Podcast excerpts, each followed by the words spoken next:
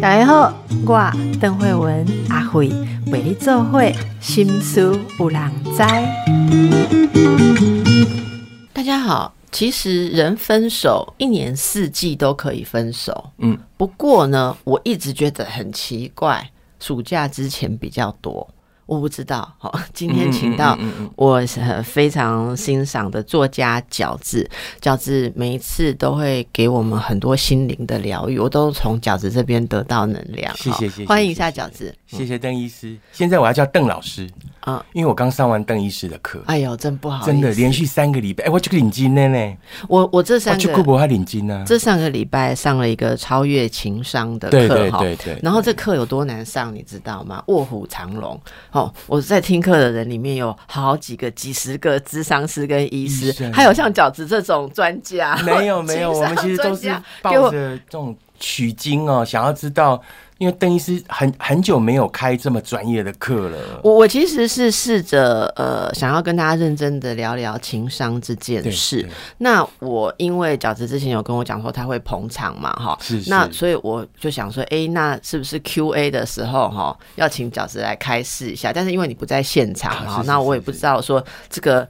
没有跟你讲好付费开始，可不可以请你讲话？所以，哎，我觉得说这个时候，因为我们在这个分享里面也听到了很多人在分手当中卡关的状态或内心的痛苦。而我我为什么说暑假前我？我听到分手比较多哈，那我那天有讲，我发现有很多年轻人，尤其是学生，是。大学生跟什么研究生啊，就学期中已经想要分手了，但是因为天天要休课要见面哈，对，有现在人很逃避分手那种拉扯，嗯嗯，就趁一个长假要来的时候，哎哎，就慢慢的清淡的对飞到这样，就就造成这个对我们做智商的人来讲，很多长假前啊，变动期前就是那个分手。吵是呃，让人家很痛苦哈。是是，哎，我在上课的时候听到各式各样人过不去的状态哈。是，哎，我想来问饺子几个问题。是，我有看到你最近的分享哦，好，那呃，你最近有分享很多。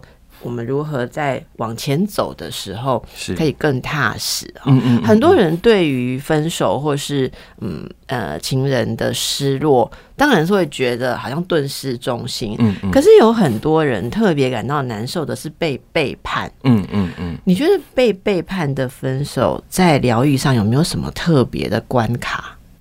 我觉得被背叛的人哦，基本上会有两点比较过不去。那第一点呢，就是觉得你骗我。也就是所谓呢被欺骗的感觉，那什么感觉？呃，也就是说呢，我可能在跟你交往的这个过程里面，你讲过一些什么，对，可是你后来怎么没有做到？啊，这个是第一个。我觉得被背叛的人是有这么强烈感，因为罪证确凿嘛。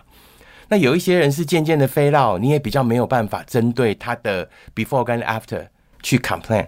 可是呢，哎，这代义的这部公营义性较贵啊。我台语、英语、西班牙、西班牙语拢会使讲。啊，我觉得他们第二个过不去的是说，那我输给他吗？我觉得很容易掉到一个逻辑，就是输给他，啊，就是我被我被他耍了，我被他弄了，这样。而且会觉得我怎我凭什么输给那一个对方？对，对方可能是男的，对方可能是女的，不一定。对，我凭什么输给他？好，那我觉得其实对我来讲的话，就是说，所谓第一个呃。如果要转化这个观念呢，我我还是比较想回到哈，就是我经常跟我的读者讲，就是说，哇，你与其去看很多深奥的武功秘籍哈，你不如把太极练好就好了。就是我经常会用时间来分所谓感情的四个阶段。那比如说，我觉得第一个阶段就是喜欢，那第二个阶段就是我们经常听到的，我们在一起吧，其实叫相处。那个在一起，大家会觉得哇，海誓山盟，从此就定了。没有那个在一起。打开戏，你啊，只是相处看看。然后，当我们相处了以后，发现很适合，进到第三个阶段，其实是感情最困难的，叫做坚定。你要能够坚定的一起面对那一些外来的呃挫折、外来的引诱、外来的生活的柴米油盐酱醋茶，大家能够坚定以对，然后你第四个阶段才会走到所谓的幸福。如果以时间来说，所以对我来讲，那个你交往三天哦。呃，所有伤心都一样会化成眼泪，但真的，我相信你的悲伤是很纯粹的，是很深刻的。但是真的，三天的眼泪跟交往三个礼拜的眼泪都是不赶快的。交往三个礼拜的眼泪跟交往三年的眼泪也是不一样的，因为那个过程不同，你败下来的时间点不一样。可是有的人会觉得，就会统称分手。好啊，我一直都觉得说，所谓被背叛的分手是最难熬的，就是说，所谓啊，你曾经对我说过的那一些话，怎么会龙伯尊都省？哎，被骗的感觉，你刚刚讲，我真的想到啊，就是有有人那个分手的点哦，很很痛的，是说很对方很强调说。你这么多疑然后，我没有办法跟你相处。然后这一方也一直在努力，你知道吗？去找心理咨商师啊，去上课啊，然后看很多书，什么要疗愈自己的不安全感，然后一直努力去相信对方。最后你想要不要看哦？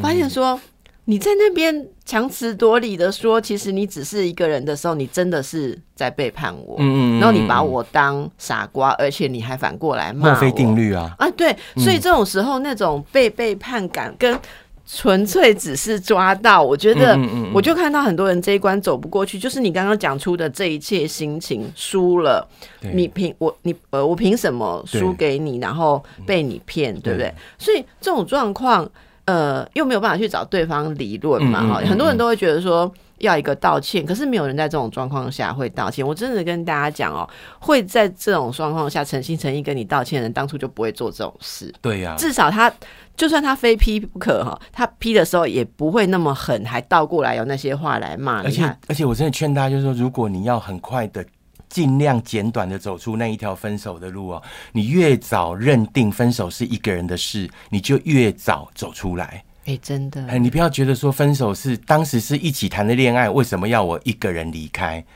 我觉得那个那个，你越这样纠结，你就是我甚至听过最励志，但是其实也是最害人的一句话，就是我分手以后要做的最好的事，就是要好给他看。你凭什么好给他看？他根本已经不在意你了，就不要给他看任何事，也不要好给他看，也不要坏给他看。而且你你所谓的好给他看，他就变成你人生的定锚了，他还是你生命的导师啊。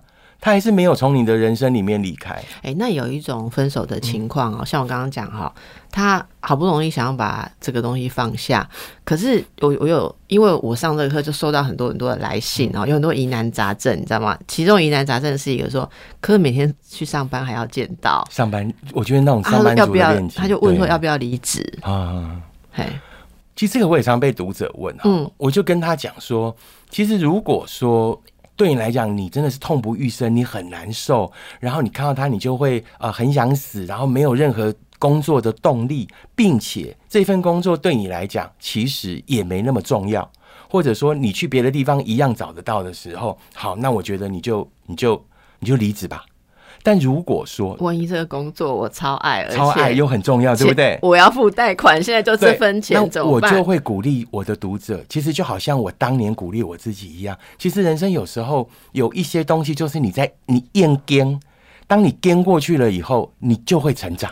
好，那我这个这个这个来信后面的问题哈，我我也想了很久哈，那来不及就是在演讲中回答，就是想先问过角色 张小姐哈，哎，真的后面那个疑难杂症是说，那那好，假设说我被你甩了，对，原因是因为你骗了我很多，我最后终于觉醒了，或者讲，而而且反正总而言之啦，你也不喜欢我管这么多，或者讲假设分手了。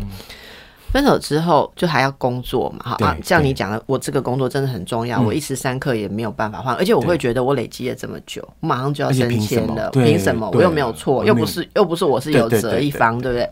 那现在只有就说好，他决定要继续上班。那请问我每天来上班，我遇到你的时候，这个问题提问的这个这个读者是说。我应该要神清气爽，让你觉得我没有被你搞得很惨，我已经快要 over 你了。然后其实你不重要，还是说他心里其实还很辛苦？应该让对方看到说，其实我被你搞得很惨。我觉得啊，其实这个呃，也有一些读者问过我，就说那我该怎么面对他？哈，对对对对对。对，那我觉得说，其实一个人如果此此生之后再也与你无关的时候，你就不要再从他的角度看事情了。啊，这是你从你自己的角度，你怎么做对你自己会最好？你如果很讨厌他假设假设我对你是有恨的哦，其实我还是要再回来看，就是说所谓的被劈腿、被出轨，其实还是可以分析到说，我们是因为不适合，于是他爱上了别人了，跟他一开始就是要同时跟很多人的诈骗是不一样的。好，我们因为不适合而离开，爱上别人是可以被原谅的。对那个理由就是说，啊，他的美哈，对啊，就第二个阶段喜欢过啊，啊，但是到了第二个阶段相处的时候的美哈，对好、然后你也不要觉得说，那你为什么要对我说什么什么？感情里本来就是边走边说的，如果感情里所有说的话都会成为将来的呈堂证供的话，那谁还敢说？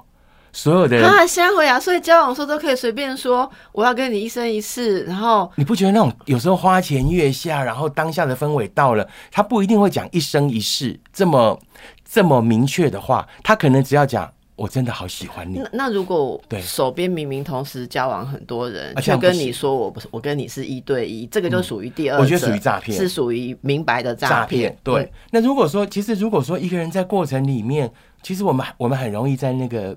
爱情电影里面看到很煽情的一种问法，然后通常里面的人一问完一定会爆哭，演技大大考验啊。譬如说，我就看过那个呃呃什么银轩演过这这一场戏，然后呢呃然后当他爆哭以后，底下的人会跟着一起爆哭，一种最煽情的问法。那他到底有没有爱过我？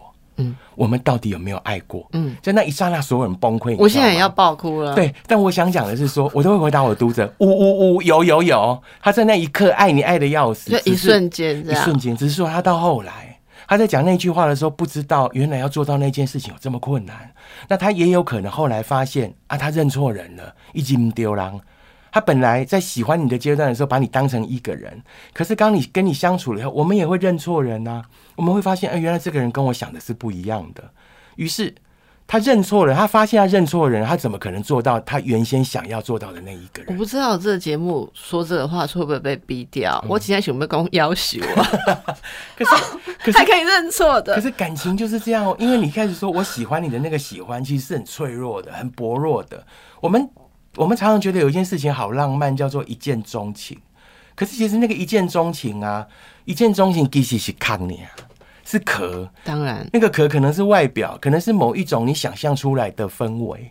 好，那回到你刚刚讲那两种情况不一样对，所以如果对对方是不和而分手，对，就是其实应该要尽量释怀嘛，真的不合了，你可以多看教子的书哈，啊把这个东西放下。但是如果是你刚刚讲的第二种，就是有点被恶意对待跟明白的对诈骗，你说那个恨会存在吗，会存在。那那个相处你要给他，你你要给他塞饼，你就给他塞饼；你要告诉全世界，你就告诉全世界；你要 me too，你就 me too。好哎，我觉得我非常的鼓舞。对，我因为我觉得说他都已经骗你了，为什么要对他客气？但是要有一个前提，要有一个前提，就是说你时候到了，你还是得要面对，你还是得要放下。当你怎么努力也伤不到他一根毛的时候，通常这种人都伤不到，伤不到，你连他一根毛都伤不到，但是你有可能毁掉自己的人生，因为很多人就因此而沉溺在恨。我觉得恨这件事情是会扭曲一个人的价值观。我们等一下回来讲，恨其实跟依恋、跟放不下都一样会继续消耗你。对对好，我们待会回来。饺子刚才讲说，如果有恨的话，沉溺在里面的话，哈，就很难走出来哈。那要走出恨，有没有一些比较好的心法？嗯我记得我之前写过一篇文章哦，就叫做“重点不在于坏人要得到报应，而是好人要过得更好”。啊，也就是说，我们很容易他们如果得到报应，我们就会觉得是我跟你讲，我那篇文章的一开始是说，如果这个世界上有一颗按钮，就是一按了，那个人就会爆炸，你按不按？而且没有人会知道是你按的，它就会炸成碎片。我跟你讲，太棒，连我当时可能都会按下去了。嗯那重点就是这个世界上没有这一颗按钮，嗯，可是我们却会经常呃活在那一个要怎么报复对方，然后对方多可恶的那个所谓小我的愤恨里。就说我当我们的人生被那个小我牵着走的时候，你就很容易从那一个点开始纠结。而且当我觉得我们充满了负能量，老师长五嘎跟荣格共对吧？哈，就说当你不面对黑暗的时候，你就会被黑暗推着走，对。对不对？我昨天就把这一句就是深深的记下来。我男祖师也供，嘿嘿。嘿嘿。然后呢，就是说，基本上你如果一旦选择跟恨接轨的时候，其实接下来你就很容易天堂有路你不走，地狱无门你闯进来，因为你就是跟他拼了。很，而且你会形成某一种很抑郁的磁场，对。你会变得很不可爱，你人生看很多事情会从此变得很负面，然后呢，那个负面的特质会让你身边的人不敢接近你，会让那一些甚至适合你的人，你真正的真命天子的人，呃，会因此错过你。嗯，而且我甚至觉得说，当你真的被黑暗吞噬的时候，你也会看不见很多人间的美好。所以我常常会鼓励我的读者说，不管你有多大的恨，你可以暂时有愤怒，你可以因为用恨跟愤怒来忘掉一段感情是最快的。用恨跟愤怒最容易激励自己。愤怒是不是可以先把爱把它对斩掉？斩掉？对对对。但是但是呢，那个只是止痛而已。当那个止痛药过了以后，你还是会回来。也就是我常常跟我的读者讲说，你可能从我的书里面吼看到某一段，或者听到任何人再厉害的老师，譬如说神级人物邓医师讲的一句话，对你产生鼓舞。但是夜阑人静的时候，你始终还是要面对自己那个脆弱的自己，你得想办法自己站起来。而我们能够站起来，唯一的方式，并不是呃恨跟愤怒都是暂时的，我们还是要选择用爱跟爱接轨。什么叫做用爱跟爱接轨？就是从爱去理解这件事情。如果他不是故意的，那你也可以理解说，他只是当时当时错认了你。如果他不是故意的，那你也可以理解，那也是过程爱的过程里面的风花雪月。嗯，如果他是故意的，那我觉得我们也可以再从一个爱的角度去理解，就是说，好在好在我发现了，而且他就是那样的人，对。他也不是因为你才要变成这样子诈骗的啊，而且好在他坏的那么明显，好在我还有看出来，好在我还有余生，就说我还有接下来追寻幸福的能力。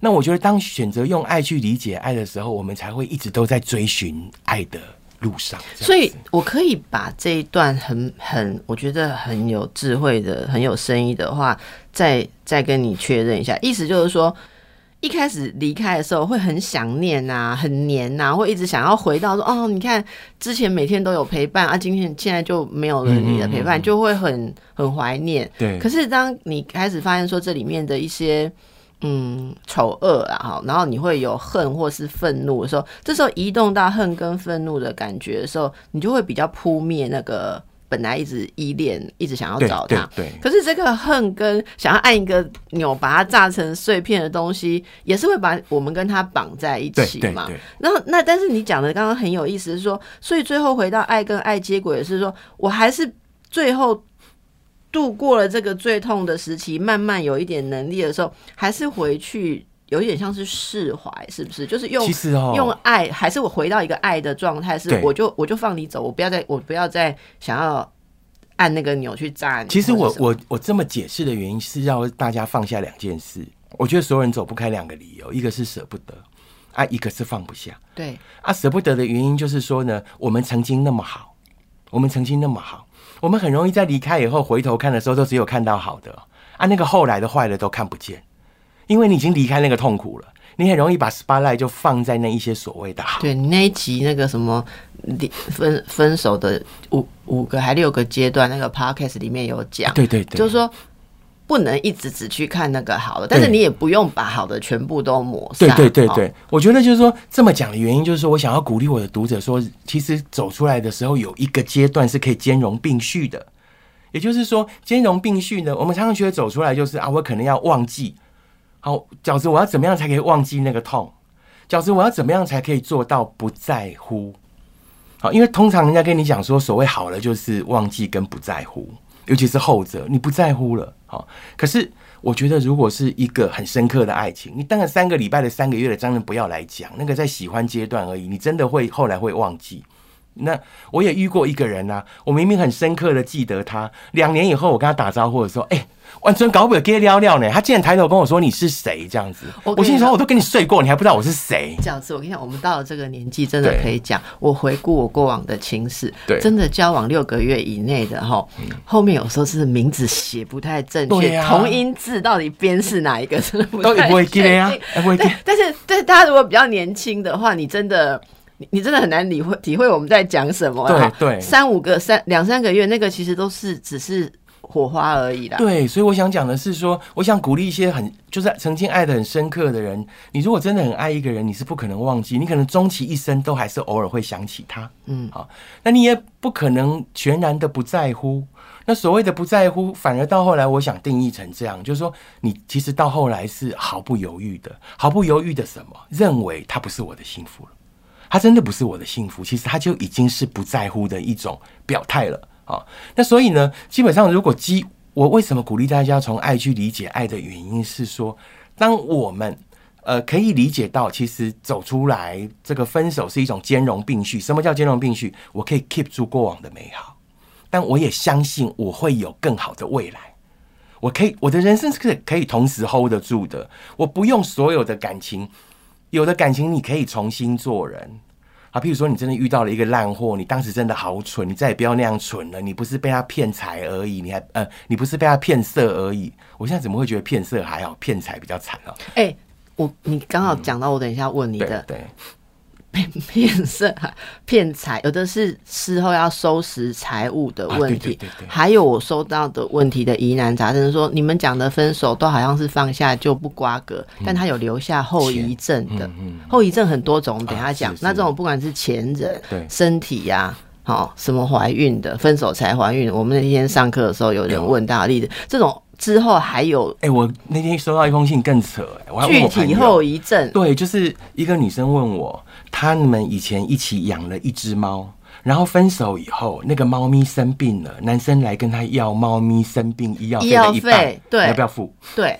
然后是疑难杂症，还有什么？我告诉你，因为我是医生呐，比较常遇到的那种分手状态哈。如果你跟对方分手之后，你才发现说他还传染了某种病给你的时候，更那个性情要怎么办？所以人家就问他，如果是劈腿更火，就是因为劈腿啊，更火。对因为劈腿分手，分手之后还发现说这样，然后那种心情，然后就说很俩公俩公到快要不想活了哈。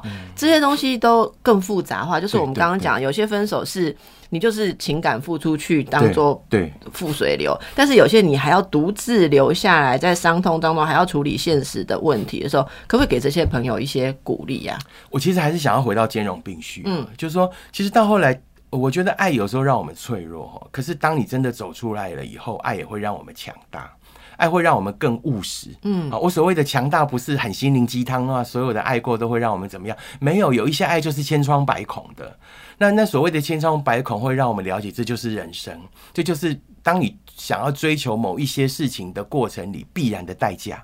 那一些所谓的这种兼容并蓄，所谓让我们的更强大，包括那一些伤，嗯，好，那我觉得最伤的就是，我觉得所有的类型里面，钱在赚可以有，然后。这个呃感情呢被骗了，你如果以后可以幸福，也许也可以被治愈。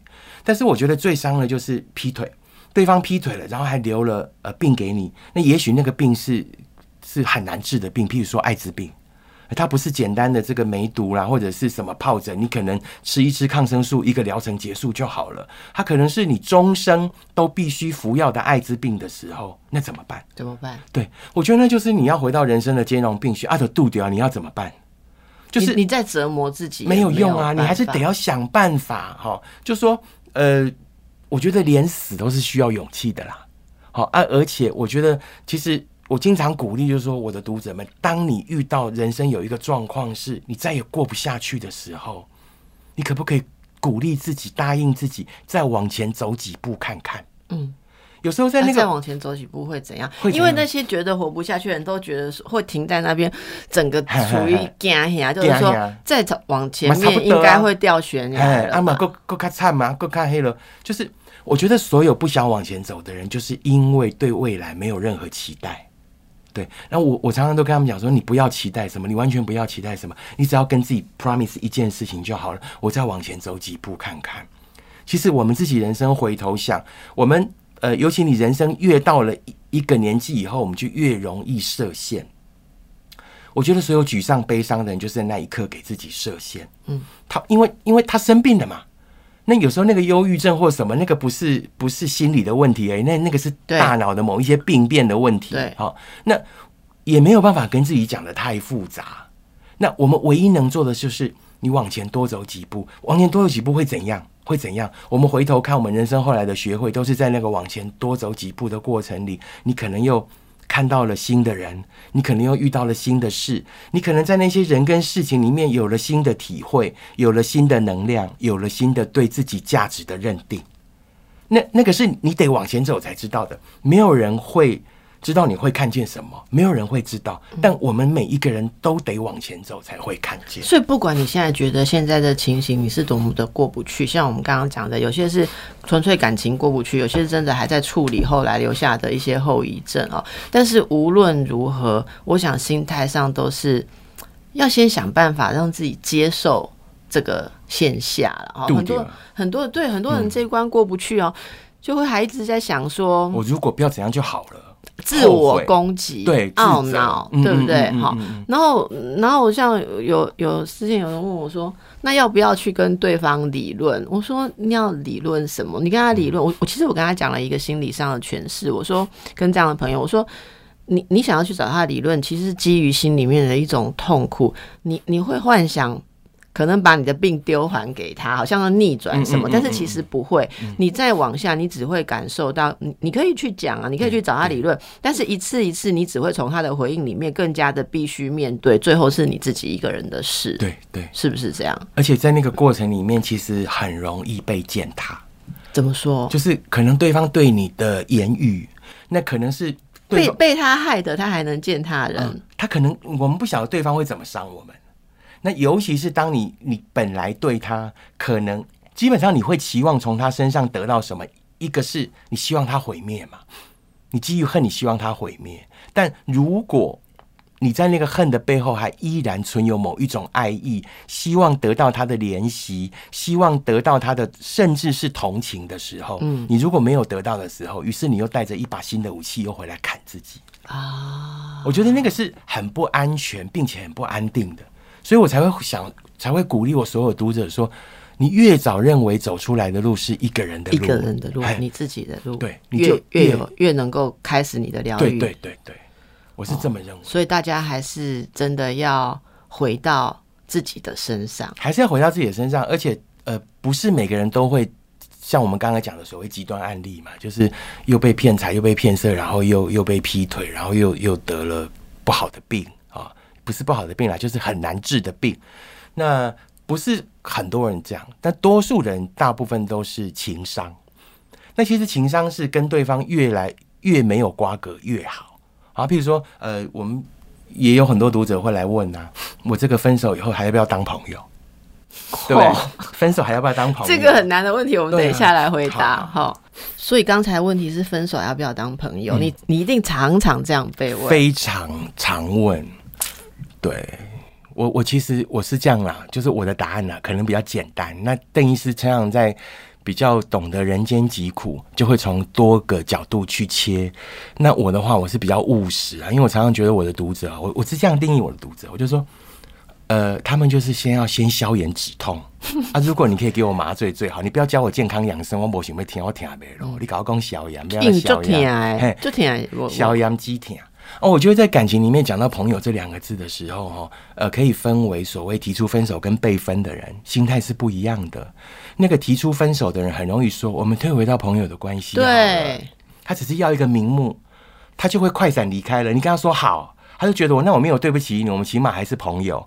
他就跑了，就消失了，就消失了。他他没有要跟你当朋友，这辈子不会，下辈子也不会。我跟你讲，你这句话真的是太精辟了，大家一定要记起来。我们看过千百个例子都是这样，然后留下来的那一方啊，就在那边撞墙啊，不是说要当朋友吗？为什么说好了当朋友，然后就消失？你这一句就已经完全讲清楚。所以大家，如果你现在正在发生，对方跟你讲，我们退回到朋友的意思，就是说我可以闪人，而且你已经。你已经同意了拆伙，这样对。而且你如果说要从这个你的角度去思考的话，他不可能跟你当朋友的原因是什么？朋友最重要的特质是什么？陪伴。他绝对不会是一个称职的情人了，他也没有陪伴你，他更不会是一个称职的朋友。他连情人都做不成，他怎么当朋友？嗯，对不对？朋友最基本的就是陪伴啊，就是了解啊，就是倾听啊，还熊重要呀。好，那被留下来的人为什么想要当朋友？就是起码维持一个名分，他还是会想要在朋友的关系里面去偷渡爱情。嗯，那当你真的答应他，当你真的答应自己要在一份关系里面从朋呃情人退回朋友的时候，你接下来就要下地狱，下什么样的地狱？用朋友的身份流着情人的眼泪。哎呦，你这句话真的好对对对准哦。然后有哦，有一种哦，你说那情人都不能当朋友了吗？有，炸的是朋友啊。哎，早就在，就是我所谓刚刚感情的第三个阶段，已经淡化成早哎，就是坚定的那个阶段。坚定的阶段呢，彼此很坚定没有错，但是到后来会遇到人生想走的路不一样。我你你想走这条路啊，我想走这条路，我们还是有很好的关系，但人生的目标不一样了。我们其实早就已经是朋友关系了，那这种分手就还可以是朋友。懂这个非常的精辟。刚才那一句再讲一下，哇，我觉得那句好震撼。那一句就是在呃用用朋友友的身身份流着情人情人眼眼泪，对对对，这这个感觉就会说，因为只是朋友嘛，哈，所以虽然我不管多么的痛苦，然后感觉多么样的被轻忽，我都已经失去了抱怨的权利了，因为我们只是朋友，一手用力的比赛靠摇的事对啊，啊，一直关系他对立之后，你又觉得好像快复复活了，然后你又被燃起了一个希望，然后你就被对悬在那里。对。可是事实上，每次你想要，可能它会有它的线，而且那个线还随他的心情进进出出。然后踩到线的时候，他就会跟你说只是朋友哦，你怎么可以有这种期待？啊？嗯。或者说他就会 punish 你这样那很。痛苦，那真的很痛苦。所以我觉得我也完全同意。我看到的例子，如果在刚分手，而且是你被分手的时候，你你才是那个更更不要去当朋友的人、啊。对对对，就是让分手是自己一个人的事。那即便那一段时间再辛苦，其实我常常觉得，那分手路越辛苦哈，你就越容易有真的获得。然后通常我们都会很希望那个分手的路可以很短，那个一个人走出来路可以越短越好。那可不可以呢？很快的找到一个人，一个新的爱情，然后一个豁然开朗这样。可是其实有时候那个走出来路就是给你成长用的、就是给你想很多事情用的。我们人生不都这样吗？从爱别人，然后再开始学会爱自己，对不对？常常讲，我那天就是因为看了就是一些心理学的书，我在学学心心理学书真的很困难，超难的。里面一句话我觉得很打动我，叔本华讲的，他说每一个说我爱你的人之前，都要先有一个完整的我。他的意思就是我爱你三个字，我们很容易把重点放在你，我们我我们不管我，不管爱，只 care 你，我们只看到那个你，于是我们就要爱他，就要我跟你。可是我们都是因为遇到了挫折跟爱情的时候，才发现我们其实应该先回来爱，而我。得先确定自己是一个什么样的我，我想成为一个什么样的我，我想在爱情里面成为一个什么样的我，于是我需要什么样的爱，我在这样的用这样的标准去寻找那一个你，那个我觉得才是我爱你的标准。可是呀这种没有人天生会的，我们都一定是在遇到了一段挫折、一段很伤心的爱以后，我们才会回来检查自己。就是老师这个这个邓医师课堂里面讲的，试着从我的观点去表达，试着从我的观点去看事情，这个都都是得你你要在伤心以后、挫折了以后才会学会的。嗯，对我我为什么一直都很喜欢读饺子的东西，还有听你的节目哦，就是听你的 podcast，就是我我觉得你是很能够深刻的体会，在这个过程当中，你说的那个要自己走出来想很多事情的过程，其实那个每一天都好像上刀山下油哎、锅。我从十八岁走到四十二岁都在走这样的路、哎，真的很痛苦，因为那个过程哈，呃，我说饺子的文章常常每天都可以带给一带给我们一些温暖跟启示，就像呃。你你是不是很深刻的知道这个过程中人会有多少自我责备、自我批判？因为你写的，你你都会给这些人很很温暖的一些引导，让他们说找到一个依靠。对我来讲，就是看你的东西就可以找到一个依靠，觉得说啊，我可以不要再一直攻击自己。是是你可以谈谈这个，是很多人在情商的过程中，其实会，例如说。我当初怎么会容许自己这样？我为什么要这样过度的讨好？我为什么拖了这么久？我为什么在这中间容许自己受到这伤害？什么？为什么拿出钱来造成财伤？还是为什么我身体没有多加保护就配合你？什么的？就是那种自我攻击的力道，你你是不是对听到很多这种例子？所以你写了这么多来帮助这些人可可以停止自我攻击的文字。其实我觉得在感情里面最浪费时间就是内耗，就是内耗。也就是说，我们经常把一个其实不懂得珍惜我们或者不适合，我觉得所有的不珍惜，大多数是来自于不适合啦。嗯，啊，也刚刚不谢卡，哎，他就不会在乎了，哎，他就不会珍惜了。多数哦，多数是来自于不适合。可是我们会把那一个我们爱的人当成是全世界。那所谓的全世界呢，他就会成为你爱的人，他会成为判断你这一个人好坏的唯一标准，他会成为这个世界里面你唯一在乎的人与事。我们很容易在遇到一个我爱你的你的那个时候，变成这样的呃氛围，变成这样的氛围，自己活在一个自己打下的结界里。嗯嗯，对。那所以其实我觉得啊，呃，我都经常鼓励我的读者，就是说，是的，是的啊，反正你就遇到了，你就遇到了。好，其实我觉得就是一种面对的心态，因为很多人是不愿意面对的。就是觉得我怎么可能会遇到这样的事情？对，然后呃，我怎么可能当时会做这样的决定啊？那有很多人是呃，我回到我上一本书讲的一个概念，就是呢，我觉得走出来在时间轴上最重要的事情就是呢，呃，面对过去，你得面对它。但是第二个阶段哦，不是处理现在，你要先第二个阶段你要相信未来。哦，我们可不可以先相信未来？但当然，你得找到相信未来的理由嘛，对不对？然后你，于是你才有所谓值得努力的现在，嗯，对，而不是一厢情愿，而不是一厢情愿的觉得啊，我就是怎么样，我就是现在要努力啦，所以我才可以怎么样怎么样。我觉得人最困难的就是面对过去那些发生的事。那面对发生的事，其实我个人真的认为，就是说，如果以现实面来讲，就是认了啊，你不认你能怎么样？可是以积极面来讲，就是我刚才想讲的，其实。我觉得所有的过程都是学会复杂的，从来都不是爱，而是人。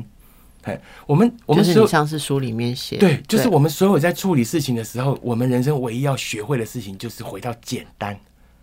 就是这个人到底好或不好，你一开始都知道了。那都是我们自己在骗自己，都是我们自己在告诉自己，要不要再试试看怎么样怎么样。所有复杂爱的人，其实是我们自己。嗯，对。那那就面对。然后学会，但不要低估这件事情啊！我常常跟我的读者开玩笑，就是说，你如果没有得到，你就要学到；如果你没有学到，你就会一直遇到啊！你就会在同样的地方鬼打墙，一直绊倒同样的事情。因为有时候，呃，可能是你的运气不好，可能是你选择的标准不对。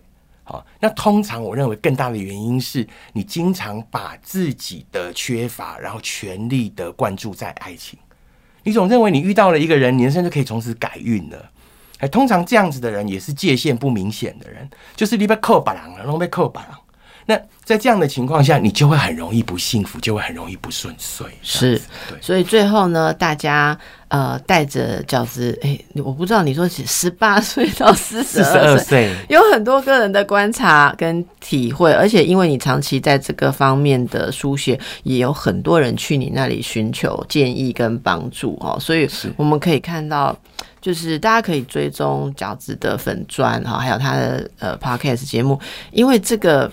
真的每一天你知道要往那个地方走，但每一天还是有每一天的疼痛要陪伴。但是我觉得一个好的陪伴是可以很清楚的让我们知道我们跟自己在一起。我觉得所有的爱都是为了让我们完成自我觉察，那也是我接下来要跟邓医师继续上的课。好，邓医师第二个要开的课，邓医师很少开课哎，哎，我冇无聊，我冇报名，我冇得来对。还有自我觉察，我觉得自我觉察难就难在哈，大部分的人你说要做自己啊，就我们知道自己是什么。对啊，我觉得自我觉察，我想要做这个。我觉得所有的爱都是为了让我们自我觉察，快乐也是，分手也是，眼泪也是。然后，这个对幸福的向往也是，都是跟觉察有关。非常谢谢饺子今天来跟大家谈这个心痛的问题。好，那希望如果有这样子相关的朋友，大家可以把节目转给他听。好，那诶，你可以在饺子的著作里面找到很多的疗愈跟启示，而且是可以反复的。哎，我每次看你有时候摘一段文章，我我之前看过，可是我再看都还是有感觉。谢谢谢谢。好，好，那就祝福大家在疗愈之途上可以顺利喽。谢谢，拜拜。谢谢邓医师，谢谢大家。